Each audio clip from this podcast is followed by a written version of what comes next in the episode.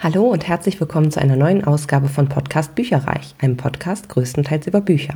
Mein Name ist Dilana und heute soll es um meinen Lesemonat September 2019 gehen. Da es dann doch sieben Bücher geworden sind, fange ich auch direkt an. Und zwar habe ich zwei ganz wundervolle Hörbücher gehört, ganz zuckersüß finde ich, und zwar Zimt und Zurück und Zimt und Ewig von Dagmar Bach. Waren beides Rezensionsexemplare aus dem Argon Verlag und äh, Zimt und Zurück äh, ja, hat eine Laufzeit von fünf, dreiviertel Stunden sozusagen. Ist wiedergelesen von Christiane Marx. Ich hatte ja den ersten Band davon äh, letzten Monat, bin ich der Meinung, gelesen. War total begeistert und musste einfach die restliche Reihe auf jeden Fall jetzt schnellstmöglich noch hinterher schieben, denn ich fand es wirklich einen ganz tollen Auftakt. Muss aber dazu sagen, den ersten Band habe ich als ähm, normales Buch gelesen. Ich hatte das irgendwann mal von meiner Mutter zu Ostern oder so geschenkt bekommen und das ist jetzt auch schon eine Weile her. Und ja, da bin ich ganz, ganz happy, dass ich quasi die restlichen Bände dann als Hörbücher jetzt weiterhören konnte. Christiane Max sagt mir schon einiges. Also sie hat schon viele, viele Hörbücher gesprochen. Bei Audible fast 150 verschiedene Ohr ähm, Hörbücher im Verzeichnis. Von Laura Kneidel, von Riley Sager, von äh, Noah C. Walker, Victoria Aviat. Also wirklich eine ganz, ganz große ähm, Kartei, Bandbreite, wie auch immer. Und ähm, der offizielle Text von der äh, über Christiane Marx äh, heißt quasi, äh, dass sie äh, als Synchron- und Hörbuchsprecherin über eine enorme Bandbreite subtiler Charaktergestaltung verfügt. Ob Thriller oder Kinderbuch, mit ihrer kristallklaren, ausdrucksstarken Stimme nimmt sie die Hörer mit in die verschiedensten Romanlandschaften.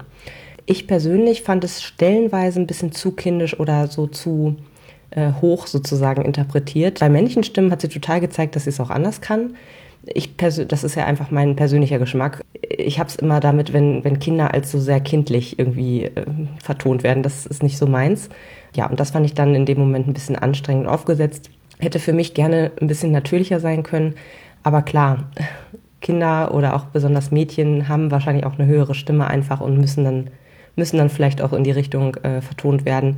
Wie gesagt, ich fand es teilweise ein bisschen angestrengt äh, oder anstrengend und ähm, hätte mir das gerne ein bisschen ja, tiefer, normaler, natürlicher quasi gewünscht. Aber von der Betonung, Dramatik und so weiter hat sie es wirklich super umgesetzt. Das ist also nur eine persönliche Präferenz. Ohne zu spoilern, im Band 2 von dieser Zimt-Reihe hat ähm, Vicky es ja wie angekündigt eigentlich schon auch mit einem zweiten Parallelwelt-Ich zu tun. Das ist die schüchterne Victoria. Ähm, und ehrlich gesagt bringt sie in deren Leben diesmal alles super durcheinander. Ähm, ja, sie muss weiterhin herausfinden, was die Ursache für ihre Zimtschneckensprünge sind. Also sie springt ja quasi äh, in verschiedene Körper oder ach nee, so kann man das nicht sagen. Sie springt in Parallelweltkörper ähm, von sich selbst ähm, und ist dort halt für unbestimmte Zeit vor Ort und sie weiß, wie gesagt, nicht, woher kommt das, wie häufig wird das sich noch wiederholen, ähm, wie kann ich das stoppen, weil natürlich ist das erstmal total verwirrend und kommt auch zu den unpassendsten Zeiten. Ja, und dann äh, sonst geht's halt viel um, ja, wie verhält man sich eigentlich, wenn man das erste Mal einen Freund hat? Wie verhält man sich als Teil eines Paares? Mag der Junge einen wirklich? Was ist, wenn man schwitzige Hände bekommt oder irgendwie zu schüchtern ist, auch mal den ersten Schritt beim Küssen zu machen? Und ja, was erwartet derjenige eigentlich von einem, äh, wenn man in einem Zimmer alleine ist? Also es ist total süß gemacht. Ähm, ich denke, das spricht auch viele an, die in dem Alter dann äh, sind und die, ja, die erste Liebe durchleben. Ja, die Liebesbeziehung von ihr und ihrem Freund ist, hat sich wirklich ganz, ganz süß weiterentwickelt in diesem Band. Sie trifft die Eltern von ihnen, äh, man wird sich sicherer, dass der ein anderer einen mag und äh, man wirklich zusammenpasst und so weiter. Also das war wirklich ganz, ganz toll zu sehen. Und Vicky war in der Mission der Liebe unterwegs und hat mit ihrer Mutter und ihrer Tante in diesem Band nach dem, nach dem Schwarm von ihrer Tante gesucht, den sie irgendwie seit 20 Jahren nicht wiederfindet und von dem sie glaubt, dass er perfekt für sie ist. Und äh, ja, wie, wie, kann er das auch nicht sein, ne? Wo er beschrieben wird als Mischung von George Clooney, Brad Pitt und Channing Tatum. Fand ich richtig lustig und ähm, ja, haben sie mal recherchiert und so. Es war echt ganz süß. Ja, Vickys Mutter wiederum lässt sich leider mit dem Bürgermeister ein, was Vicky ja gar nicht passt, weil derjenige nämlich in der ersten Parallelwelt aus dem ersten Band sozusagen totaler Frauenheld gewesen ist ja, von ihrer Tante bekommt sie da auch wertvolle Tipps, wie man sich in solchen Situationen verhalten sollte. Und sie muss auch dringend herausfinden, was damals zwischen ihren Eltern vorgefallen ist, weil sie eigentlich die beiden wieder zusammenbringen möchte. Also sie ist total gegen den Bürgermeister, möchte eigentlich ihre Eltern wieder zusammen wissen. Was ich ein bisschen schade fand, war, dass äh, Vickys beste Freundin Pauline sich sehr schwer tut, in eine Beziehung einzusteigen und Vicky ignoriert das irgendwie. Also sie erhält von Pauline total viel Unterstützung, aber es dreht sich irgendwie alles auch immer nur um sie. Also das fand ich leider ein bisschen schwierig, weil das natürlich auch eine Botschaft ist für, für Mädchen in dem Alter, die ich nicht so toll fand. So nach dem Motto, ja, deine Probleme sind die wichtigsten. Und wie gesagt, also um Pauline dreht es sich eigentlich selten. Sie ist halt äh, eher der, der unterstützende Nebencharakter, der wirklich alles gibt. Und wie gesagt, Vicky selber kümmert sich irgendwie wenig um sie. Das fand ich ein bisschen schade, weil, wie gesagt, Pauline hängt sich teilweise echt richtig rein, um ihrer Freundin zu helfen, so. Und irgendwie bei Vicky, ja, sieht so aus, als interessiert die sich gar nicht für Paulines Probleme. Das fand ich leider ein bisschen schade. Ja, es ist auf jeden Fall ein süßer zweiter Band gewesen mit Liebeswirrungen und Unsicherheiten und äh, jeder Menge Trubel, Stress und Peinlichkeiten. War wirklich toll, ist ein tolles ähm, ja, Kinder-Jugendbuch und ich würde dem Ganzen vier Sterne geben. Ich äh, versuche euch auch noch mal etwas einzuspielen, wie sich das Ganze dann anhört. Entweder von beiden hintereinander weg oder jetzt ähm, muss ich mir dann hinterher noch mal überlegen. So wie ich schließlich die Situation überblickte, ergab sich folgendes Bild. Erstens, ich befand mich im Garten, und zwar auf Höhe des Buffets. Zweitens, Konstantin lag vor mir auf dem Boden, mit einer guten Portion Queen Elizabeth Geburtstagstorte in seinen Haaren. Drittens, unter Konstantin lag der Gartentisch in mehreren Einzelteilen, samt den Resten vom Buffet. Viertens, unser Fernseher war in der Wiese gelandet. Der BBC-Sprecher hustete gerade noch etwas in den Rasen, ehe es laut knisterte und knackte und das Gerät verstummte. Fünftens, obwohl das alles ziemlich unbequem aussah, fing Konstantin an, mich schief anzugrinsen und ich konnte mich nicht entscheiden, ob ich einfach nur zurückgrinsen wollte oder doch lieber im Boden versinken. Ich entschied mich für Ersteres, alleine der Praktikabilität wegen. Das ganze Chaos hier ging zweifelsfrei auf das Konto meines zweiten Ichs, das meinen Platz eingenommen hatte. Sie musste Konstantin mitten in die Torte geschubst haben. Ist alles okay? fragte ich ihn. Bist du verletzt? Er ließ sich von mir auf die Beine helfen und schüttelte den Kopf. Nein. Er klopfte sich ein paar Gurkenscheiben vom T-Shirt. Nur vielleicht mein Stolz, ein ganz kleines bisschen. Dann Zimt und Ewig, auch von Dagmar Bach, äh, fünfeinhalb Stunden, auch von Christiane Max gelesen, aus dem Argon Verlag, eben mir zugekommen. Ist halt der dritte Teil nochmal, den habe ich auch im September gehört, quasi äh, hintereinander weg. Und es war wirklich wieder ein zuckersüßes Hörvergnügen. Das kann man auch ähm, durch die geringe Laufzeit oder auch bei dem Buch, weiß ich, kann ich mich auch noch erinnern, das habe ich hier sehr, sehr schnell weggelesen.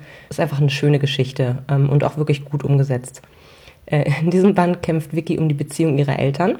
Sie findet endlich heraus, was die Ursache für ihre Sprünge ist und äh, ja, schlägt sich ziemlich mit Beziehungsstress herum, denn bei ihrem Freund ist über die Sommerferien seine Ex zu Besuch.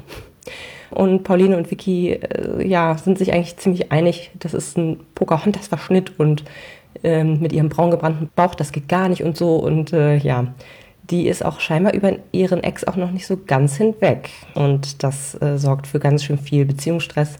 Pauline kommt ein bisschen weniger zu kurz als in den Vorgängerbänden. Und sogar Claire nähert sich der Clique an, was ich auch ganz gut fand, wobei ich ihre Wandlung relativ schnell jetzt aber auch vollzogen fand. Also es gab dazu eigentlich nur eine kleinere Szene in Band 2, die so auf so eine Annäherung hinwies und in Band 3 ist sie auf einmal irgendwie so ab der Mitte, sage ich jetzt mal, total Teil der Clique. Also bisschen komisch, wenn man Band 1 kennt, aber ja, war trotzdem, es war so eher so der, der Zicken-Charakter aus Band 1, aber gut, finde ich grundsätzlich in Ordnung. Und ja, ich fand es einen guten, schönen, abschließenden Band mit viel Action. Alle liebenswerte Charaktere sind wieder vereint und ja, ich bin gespannt, was in diesem Sonderband oder Band 4 dann noch passiert. Den werde ich mir dann in den nächsten Monaten noch vornehmen, denn ich möchte ganz gerne bis Ende des Jahres möglichst viele Reihen, die ich begonnen habe, dieses Jahr auch beenden. Und ich würde dem Buch vier Sterne geben. Hier kommt noch ein kleiner Ausschnitt. Wir schwiegen lange Zeit. Irgendwann räusperte sich Dad. Vicky, glaubst du mir? Ich nickte langsam. Dads Schultern sackten nach unten. Aber ich kann mir leider auch nicht vorstellen, dass Oma und Opa bewusst gelogen haben, schob ich nach. Ich bezweifle gar nicht, dass Sie etwas gesehen haben, sagte er. Für mich ist es eher die Frage, wen Sie gesehen haben. Aber wer könnte denn noch so ein, entschuldige, dämliches Tattoo haben, der dir außerdem noch ähnlich sieht? Wir müssten also deine Unschuld hieb- und stichfest beweisen. Ja, aber das ist mir damals schon nicht gelungen. Und ich bezweifle sehr, dass heute die Chancen besser stehen. Hast du die Hoffnung komplett aufgegeben? Nein, sagte er entschieden. Und das werde ich auch nicht tun. Ich habe nämlich nie aufgehört, dich und deine Mutter zu lieben. Fast hätte ich sofort wieder angefangen zu weinen. Dad liebte Mom immer noch und hatte die Hoffnung nicht verloren. Aber gab es die wirklich? Ich rutschte von meinem Stuhl runter und umarmte ihn. Ich versuche es, ja? Er strich mir über die Haare. Ich weiß nicht, womit ich dich verdient habe. Als nächstes habe ich das Buch Die Einsamkeit der Primzahlen von Paolo Giordano gelesen, aus dem Heine Verlag mit 365 Seiten. Ich habe das die ganze Zeit schon in meinem Kopf quasi den Joker genannt, da es irgendwie auf gefühlt alle Felder in der Jahreschallenge passt, wo ich ja dieses Triple Pursuit Spielfeld ähm, bearbeite, wo jedes Feld ist quasi dann ein Buch, was man dazu lesen muss und es gibt eine bestimmte Aufgabe halt, die erfüllt werden muss mit dem Feld. Und wie gesagt, es passt irgendwie fast überall drauf. Also ich habe das wirklich von links nach rechts geschoben. Es stand bestimmt schon auf zehn verschiedenen Feldern, bevor ich es jetzt wirklich eingesetzt habe. Ja, 2019 wollte also, dass ich dieses Buch von meinem Super löse. Jetzt ist es auf dem relativ anspruchsvollen Feld äh, Autor oder Autorin war unter 30 Jahre beim Erscheinen des Buches zum Einsatz gekommen denn er war, weiß ich jetzt gerade nicht, 23, 25, als das Buch halt rausgekommen ist. Und es ist ein äh, Drama oder eine melancholische Geschichte, würde ich fast sagen, von zwei Teenagern und jungen Erwachsenen. Sehr berührend und lebensnah geschildert. Einmal geht es um Alice, die von ihrem despotischen Vater eigentlich nur rumgescheucht wird und ja, so ein bisschen versucht zu rebellieren durch Magersucht, durch Tattoos, durch wilde Feten. Zudem hatte sie als Kind einen äh, Skiunfall nur knapp überlebt und trägt davon noch körperliche und seelische Narben. Und dann geht es andererseits um Mattia, der als Kind einen ziemlich egoistischen Fehler begangen hat, wodurch seine behinderte Schwester verschwand und nie wieder gesehen wurde. Und da knappst er eben auch noch dran rum. Also tatsächlich an seiner Schuld.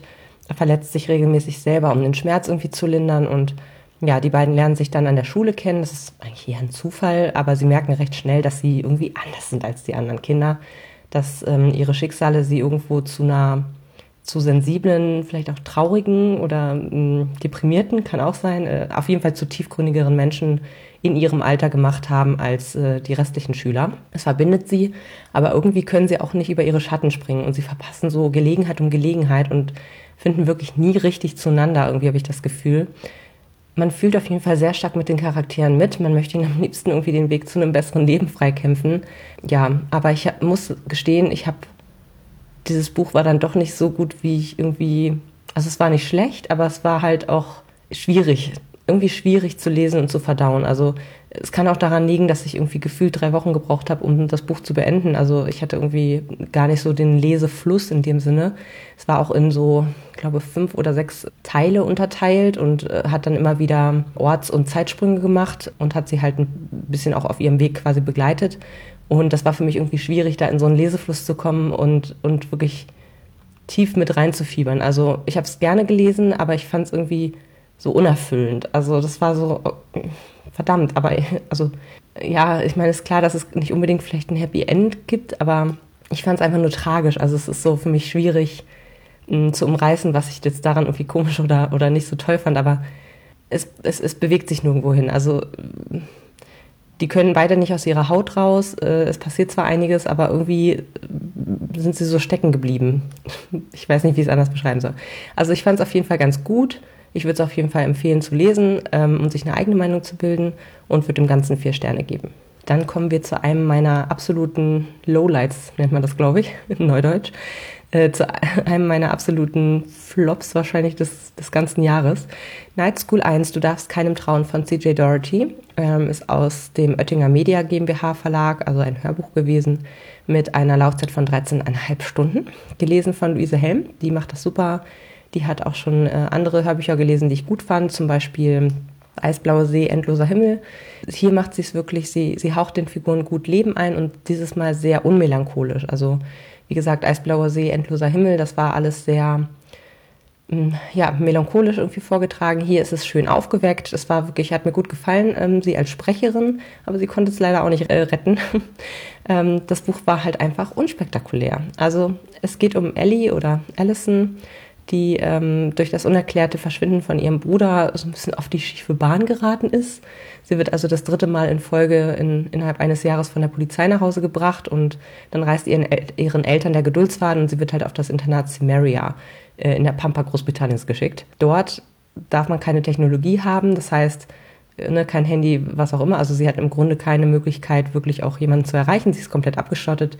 Ja, es gibt neben Sommerkursen noch die semi-geheime Night School, unter der sich Ellie zunächst irgendwie gar nichts vorstellen kann.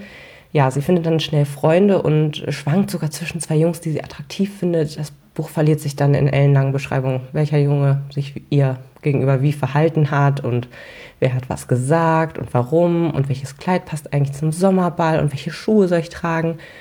Äh, ja, also da hat sie sich leider ziemlich drin verloren. Aber in Samaria gehen auch noch seltsame Dinge vor sich. Und zwar welche, die sogar nach sieben Stunden endlich mal in einem endlich mal in einem Mord gipfeln. Ellie möchte natürlich herausfinden, was dahinter steckt und was die Geheimnisse dieses alten und mysteriösen Internats sind und versucht halt so ein bisschen zu ermitteln, beziehungsweise gerät auch so ein bisschen selber in Verdacht. Das geht dann so in Richtung äh, Mobbing und so. Naja, also ich habe das Buch durchgelesen, weil es auf das Feld Initialen im, im Autorennamen passte, sonst hätte ich es wahrscheinlich abgebrochen. Und zwar weil. Erstens, es ist sehr klischeehaft. Also sowohl die Figuren als auch die Handlung, es gibt eigentlich nichts, was man nicht schon mal gelesen hätte.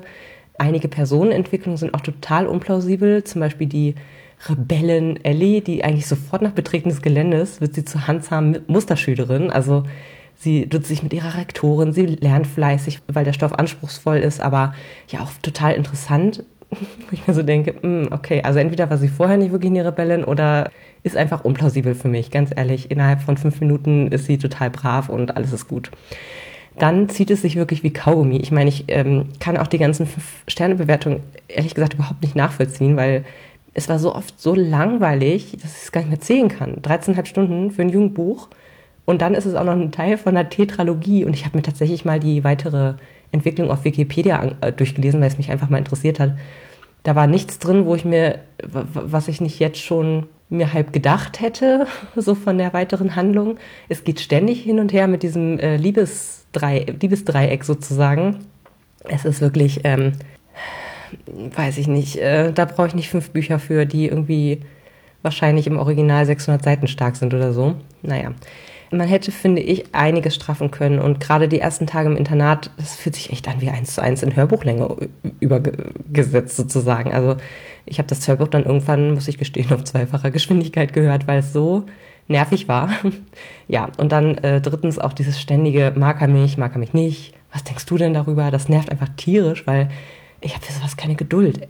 Äh, entscheid dich für einen und dann ist gut. Also naja, viel passiert ist darüber hinaus leider irgendwie auch nicht. Also ähm, ja, und was ich ganz, ganz schlimm fand, war ein Charakter, der sehr, sehr übergriffig ist, der sie beinahe vergewaltigt hat und auch noch in einer Situation, wo er das gar nicht eigentlich hätte machen müssen. Er hätte nur ein bisschen sanfter sein müssen, dann hätte sie es von alleine irgendwie zugelassen. Also total unnötig und total schlimm, dass das auch hinterher irgendwie so komplett unter den Teppich gekehrt wird. Es, ist, es interessiert sich einfach gar keiner dafür und weder die Protagonistin noch der Verursacher sozusagen, also sie sprechen zwar noch mal kurz drüber, aber es ist dann auch so, er entschuldigt sich irgendwie dreimal und sie sagt dann, ja, ist schon okay. Und wie gesagt, es gibt keinerlei Konsequenzen. Es gibt, äh, weiß ich nicht, auch wenig Einsicht, glaube ich. Also, weiß ich nicht. Er bleibt wohl auch weiterhin in der gesamten Reihe die, äh, ja, zweite, zweiter Love Interest sozusagen in der Dreiecksbeziehung. Also für mich völlig unverständlich, ganz ehrlich. Ja, ich äh, nimm mal gut gemeinte zwei Sterne, weil der Schreibstil ganz angenehm war. Ich werde die Reihe nicht weiterlesen. Ich habe die nächsten beiden Bände dann auch vom Hörbuchsub gelöscht, weil ich das nicht durchhalte. Daraufhin habe ich zu einem Buch gegriffen, was ich wahrscheinlich auch, wenn die Jahreschallenge nicht gewesen wäre, auch nicht unbedingt in die Hand genommen hätte sofort. Und zwar ist das Liebesleben von Alice Munro aus dem Fischer Verlag von 2014, äh, 368 Seiten. Und das sind im Grunde ja, eine Kurzgeschichtensammlung mit 14 Kurzgeschichten. Der Titel des Buches ist als wirklich einziges Buch auf meinem Sub, auf meinem riesigen, riesigen Sub in rosa, magenta, lila Tönen. Und das hat, wie gesagt, auf ein Jahreschallenge-Feld äh, gepasst. Ich hatte eigentlich vorab gar keine Lust, das zu lesen. Aber ich habe es dann gemacht und es waren noch einige sehr gute ähm, Geschichten dabei, andere, die ich natürlich nicht so gut fand, wie es immer so ist. Mm, ich muss aber auch allgemein sagen, dass das Buch ja insgesamt, wie gesagt, recht schwierig auch ist von den Geschichten her. Ich hatte nämlich irgendwann mal, glaube weiß nicht, 2015 oder so, hatte ich halt schon mal ein äh, Kurzgeschichtenband von ihr gelesen und kann mich noch erinnern, dass ich da auch so dachte, hm, irgendwie berührt mich das jetzt gerade nicht wirklich. Und ich glaube, ich habe jetzt auch rausgefunden, woran das liegt. Und zwar sind Alice Mandos Geschichten relativ schwierig für mich, weil sie nicht in meiner Realität spielen. Viele ihrer Geschichten spielen in den 50er Jahren, in den 70er Jahren, also äh, zu einer Zeit, wo sie halt irgendwie aufgewachsen oder halt auch ähm, äh, aktiv war sozusagen. Und auch viel in logischerweise Kanada, da kommt sie her, oder auch USA oder so. Also auch wirklich in einer Kultur, die mir jetzt relativ, das heißt fremd, aber äh, die nicht meine ist. So. Und auch wenn die Geschichten oft versuchen, irgendwie universelle Themen anzusprechen, hier geht es jetzt zum Beispiel viel um Tod und Verlust und um auch viel um Fremdgehen oder betrogen werden. Es ist insgesamt recht deprimierend und, und melancholisch, aber es ist einfach eine Lebensrealität, die mich nicht berührt, teilweise. Ja, da geht es zum Beispiel ähm, eine Geschichte, die sich um eine Frau dreht, die fremd geht und dann ihre Tochter dabei unbeaufsichtigt lässt, wodurch diese dann in Lebensgefahr gerät. In einer anderen Geschichte geht es um zwei Schwestern, die mit ihrer Mutter äh, an einer Kiesgrube in einem Wohnwagen leben, seit die Mutter eben den Vater für einen neuen Mann verlassen hat, woraufhin es dann zu einem sehr tragischen Unfall kommt. Es geht um eine junge Babysitterin, die nach dem Tanzen von einem Auto getötet wird und wo sich das Kind diese tote Babysitterin dann quasi aufgebahrt ansehen muss. Also ganz, ganz viele Geschichten rund um äh, Frauen, ums Aufwachsen, ums, wie gesagt, Fremdgehen. Die letzten vier Geschichten haben auch einen Bezug zu Manus eigenem Leben, was ich fast überlesen hätte, weil das vorweg angemerkt ist, aber ich habe halt ähm, das nicht chronologisch gelesen. Genau, und da sind dann einfach Fakten aus ihrem Leben mit eingewoben, zum Beispiel, dass sie halt einen äh, kleinen Bruder und eine kleine Schwester hat, dass sie eine kranke Mutter hatte ähm, und so weiter und so fort. Und dann eben, äh, wie viel von dem Rest dann Fiktion und wie viel Wirklichkeit ist, ist natürlich nicht beschrieben. Da geht es unter anderem darum, dass sie irgendwann mal in einem Stockbett über ihrer Schwester irgendwie geschlafen hat und dann immer nachts wach geworden ist, weil sie tagsüber zu wenig zu tun hatte in irgendeinem Sommer und äh, ist dann immer rumgelaufen in der Stadt quasi, damit sie quasi nicht den Gedanken in ihrem Kopf folgt, ihre Schwester irgendwie mit einem zu strangulieren oder irgendwie sowas. Also, wie gesagt, ich weiß nicht, wie viel davon dann wirklich Fakt ist und wie viel Fiktion, aber ist ja auch im Grunde egal. Also war ganz interessant, äh, mal auch so ein Stück weit in ihr Leben einen Einblick zu bekommen.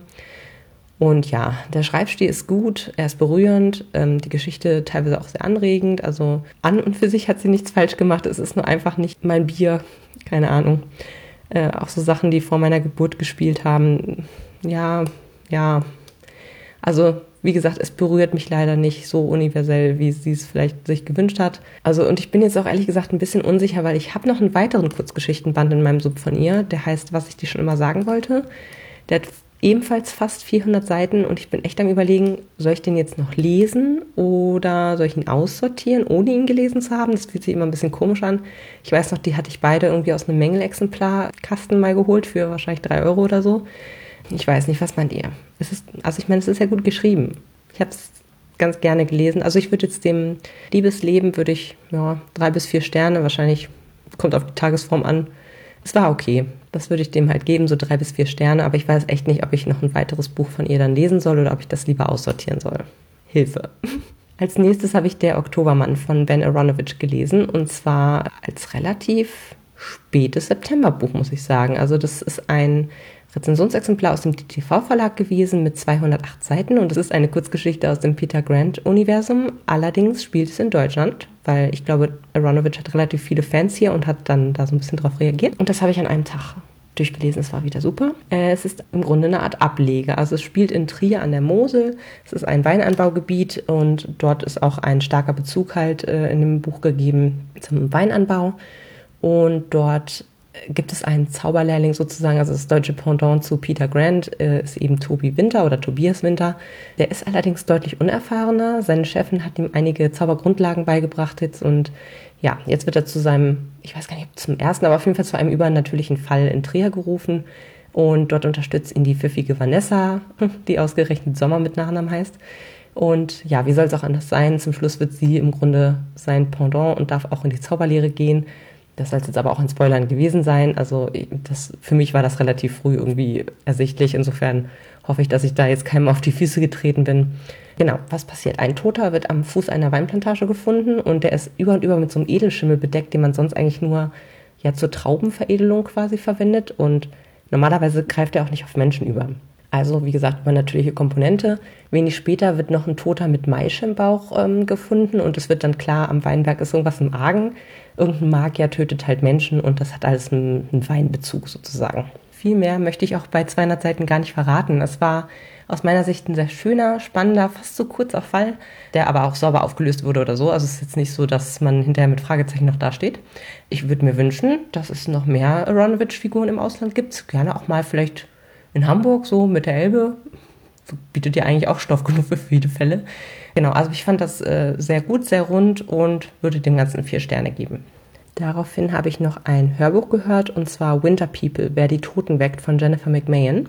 Aus dem Hörbuch Hamburg Verlag, elf Stunden Laufzeit, gelesen von Elisabeth Günther.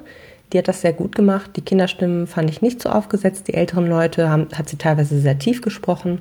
Sie hat insgesamt gute 60 Hörbücher auf Audible im Verzeichnis von Joy Fielding, von Jasper Ford, was irgendwie Fantasy ist, Charlotte Roth Bücher, also so eher historisches.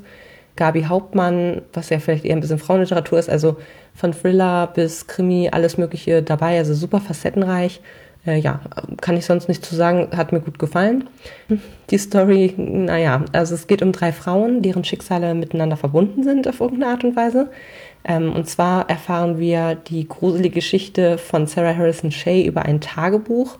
Sie hat 1908 ihre Tochter verloren, Gertie, nachdem sie hm, vorher schon eigentlich viele Fehlgeburten und auch sogar einen Kindstod äh, erleben musste. Dann hat sie ihre Tochter durch Zauberei wieder zum Leben erweckt und da wird es halt komisch. Also tatsächlich ist es, ist die Prämisse, dass man eben die Toten wieder zum Leben erwecken kann, aber es ist halt zombie-mäßig. Also wirklich, die, die kommen dann in ihren eigenen Körper wieder und sind Wiedergänger sozusagen. Auch deswegen auch dieses Winter People, also äh, wird auch von der Tochter irgendwann, als sie noch lebte, quasi mal als Wintervolk bezeichnet. So, ja, wie gesagt, eigentlich ein bisschen ekelig, finde ich persönlich. Kann ich auch nicht nachvollziehen, warum irgendwer das wollen würde. Und das ist, glaube ich, auch der Casus Knactus, warum ich das Buch so hm, fand. Kurze Zeit später wird auf jeden Fall Sarah ermordet und irgendwie gehäutet in ihrem Garten gefunden. Ihr Mann steht noch dabei und nimmt sich dann noch vor Ort das Leben. Also es wird nie ganz geklärt, was da zum Schluss passiert ist irgendwie mit ihr. Naja, auf jeden Fall kriegt diese Tagebücher eine gewisse Ruthie. Sie findet sie in der Gegenwart in ihrem Haus, denn sie wohnt jetzt mit ihrer Mutter und ihrer kleinen Schwester vorn in Sarahs damaligem Haus an der sogenannten Teufelshand. Mm, und die Mutter verschwindet auf einmal. Und zwar tagelang. Und Ruthie versucht halt dahinter zu kommen, warum und wohin ist ihre Mutter verschwunden. Und dabei entdeckt sie halt dann das Tagebuch. Und relativ gleichzeitig erfährt eine Künstlerin namens Catherine, die vor einigen Jahren ihren Sohn verloren hat, dass ihr Mann in einem Autounfall verunglückt ist. So, und allerdings war er dann aber nicht da, wo er behauptet hatte zu sein, nämlich auf, einer, auf einem Job sozusagen, sondern der hat sich halt mit Ruthies Mutter in dem ortsansässigen Café getroffen. So, und jetzt ist natürlich Catherine wiederum am, am Ermitteln, woher kannten sich die beiden? Hat er irgendwas mit, naja, also hat, hat sie irgendwas mit seinem Autounfall zu tun und hat er irgendwas mit ihrem Verschwinden zu tun, so nach dem Motto. Die Erzählung springt immer wieder hin und her. Es scheint auch alles irgendwie miteinander verbunden zu sein, spitzt sich dann auch zu. Allerdings fand ich einige wiederkehrende Elemente wirklich, haben es mir schwer gemacht, die Charaktere auseinanderzuhalten. Zum Beispiel, dass irgendwie fast jeder von denen hat irgendwie mal ein Kind verloren. Viele sechs- bis achtjährige Töchter in irgendwelchen Wandschränken und so weiter. Also, wie gesagt, ich bin da teilweise voll durcheinander gekommen, weil auch jetzt die Erzählerin tatsächlich nicht unbedingt unterschiedliche Stimmen für Catherine, Ruthie und Sarah quasi gebildet hat in dem Sinne. Das war teilweise schwierig auseinanderzuhalten. Welche Geschichte verfolgen wir denn jetzt gerade? Ach, ach ja, stimmt, Catherines. Ich habe eine richtig lustige Kritik auf Audible auch dazu gelesen. Kann ich jetzt in dem Sinne nicht unbedingt nachvollziehen. Also ähm, dort wurde irgendwie gesagt, ja, die Frauenfiguren, die sind so schwach und es heißt so zu, wie heißt das, so, so rückschrittlich sozusagen. Hm, fand ich jetzt nicht unbedingt, aber wo ich zustimmen würde, ich fand sie halt nicht sonderlich unterschiedlich.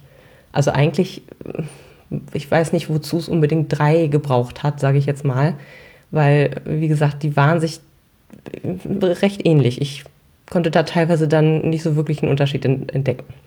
Ja, und was mir, wie gesagt, total unbegreiflich ist, dass eigentlich alle Figuren über kurz oder lang wirklich wollten, dass ihre Angehörigen wieder von den Toten auferweckt werden. Also als Zombies. Wer will denn sowas? Das ist mega eklig. Ja, deswegen fand ich ein bisschen komisch, konnte ich nicht ganz nachvollziehen, ist für mich dann in dem Moment unplausibel und das ist immer ein Todesstoß. Und was man auf jeden Fall ähm, bedenken sollte, ich finde, es ist kein Thriller. Ich finde, es ist eher eine gruselige Erzählung, meinetwegen auch irgendwie psychologischer Thriller oder milder Horror. Waren schon einige eklige Sachen irgendwie mit dabei. Ähm, ja, also ohne, also damit man eben einfach nicht mit falschen Erwartungen da reingeht. Es war auf jeden Fall schon mal ein bisschen gruselig. Das heißt, das ist eine gute Einstimmung. Ich will versuchen, im Oktober, wo ja Halloween ist und ähm, viele, die so auf den äh, ja, amerikanischen Booktube-Seiten und so unterwegs sind und aktiv sind, also viel auf YouTube irgendwie über Bücher sprechen, die machen halt oftmals den Spooktober, also einen gruseligen Oktober, ähm, wo sie halt möglichst gruselige Bücher in dem Monat dann lesen. Und das fand ich eigentlich ganz charmant. Also ja, ich will versuchen im Oktober auch ein bisschen gruseliger zu lesen oder halt auch was mit so übernatürlichen äh, Wesen zu tun hat, irgendwelche Vampire oder ja, Zombies zum Beispiel, äh, Apokalypse, irgendwas. Also mal sehen, was ich da zusammenkriege, denn es warten auch noch einige Rezensionsexemplare auf mich, aber das ist so ein bisschen, ich hoffe, dass ich da irgendwie so den einen oder anderen Band äh, oder Buch äh, lese, was eben ein bisschen gruseliger ist. Insofern war das jetzt schon mal eine gute Einstimmung. Wie gesagt, war ganz nett, aber auch nicht mehr. Drei Sterne. Was hat sich bei meiner Subhöhe getan? mein Stapel ungelesener Bücher ist von 83 auf 81 geschrumpft. Hurra! Und zwar kam das dadurch zustande, dass ich ja einmal den Oktobermann angefordert hatte. Der ist also zusätzlich draufgekommen erst. Dann habe ich noch ein unaufgefordertes Rätselexemplar namens Laufen von Isabel Bogdan ähm, zugeschickt bekommen, was ich wiederum allerdings als Hörbuch sowieso bestellt hatte. Insofern ist es nicht so schlimm. Ähm, ich werde dann mal gucken, ob ich es lese oder höre und oder vielleicht im Wechsel oder so. Und dann ähm, äh, sind ja quasi zwei, zwei Bücher auf einen Schlag weg oder ein Hörbuch, ein Buch. Dann habe ich drei Bücher gelesen und ein ausgeliehenes wieder zurückgegeben tatsächlich. Und zwar war das ein Band 2 aus einer Reihe, wo ich den ersten Band schon gar nicht mehr präsent hatte. Die Auslese von Joël, Joël Chabonneau oder so hieß die, glaube ich. Ja, ich weiß nicht, ich müsste dafür Band 1 nochmal lesen. Ich habe da keinen Nerv gerade zu. Also habe ich es erstmal zurückgegeben, weil es eh nur ausgeliehen war. Somit, wie gesagt, von 83 auf 81 Bücher. Dann habe ich bei den Hörbüchern eins quasi nominell dazu bekommen und zwar 147 habe ich diesen Monat, vorher 146. Zum einen ist das ähm, Laufen-Rezensionsexemplar gekommen, was ich eben gerade schon erwähnt habe. Dann ähm, das, äh, ein anderes Dagmar Bach Rezensionsexemplar, Glück und Los heißt es, ähm, aus einer neuen Reihe von Dagmar Bach, ähm, weil ich die eigentlich echt ganz gut finde und jetzt mal auch das neue, die neue Reihe gerne mal ähm, lesen würde. Dann habe ich Ramona zu Besuch gehabt und sie hat mir sechs Hörbücher gegeben, die ich auch ganz spannend fand. Dann habe ich vier Hörbücher wiederum gehört und drei gelöscht. Zum einen hatte ich noch ein doppeltes Exemplar von Die Einsamkeit der Primzahlen, ein gekürztes Hörbuch und da ich ja jetzt das Buch davon gelesen habe, brauche ich das nicht mehr. Und die zwei Nachfolger von der Night School Reihe. Also wieder viel Bewegung tatsächlich. Und ich habe jetzt ja eigentlich nur noch ein Rezi-Exemplar 2019, was ich erwarte äh, ein relativ kurzes Hörbuch, also eine Live-Lesung, was irgendwie eine Stunde lang geht, Ende Oktober. Wobei ich sagen muss, das ist irgendwie aus dem Bloggerportal verschwunden. Ich habe keine Ahnung, wo es hingekommen ist. Also vielleicht kommt es sogar doch nicht. Also auf jeden Fall habe ich jetzt keine weiteren Rezensionsexemplare, die mich in den nächsten Monaten theoretisch beglücken sollten. Ähm, dementsprechend kann ich wirklich mich in den letzten drei Monaten komplett auf Subabbau fokussieren und freue mich da schon sehr drauf. So, das war's soweit von mir mit meinem Lesemonat September. Wir hören uns demnächst wieder und ich wünsche euch einen ganz tollen Oktober. Tschüss. Informationen zu allen Büchern, über die ich heute gesprochen habe, findet ihr auf meiner Website www.bücherreich.net mit UE. Ihr könnt dort oder auf Facebook unter www.facebook.de slash podcastbuicherreich in einem Wort durch mit mir in Kontakt treten. Meine E-Mail-Adresse lautet buicherreich at gmail.com. Wenn ihr diesen Podcast über iTunes abonniert habt, würde ich mich riesig freuen, wenn ihr mir eine 5-Sterne-Bewertung hinterlasst. Dies ist ein privater Buch-Podcast, in dem ich nur meine eigene private Meinung wiedergebe. Wenn mir ein Buch oder Hörbuch kostenlos zur Verfügung gestellt wird, kennzeichne ich es entsprechend auf meiner Website.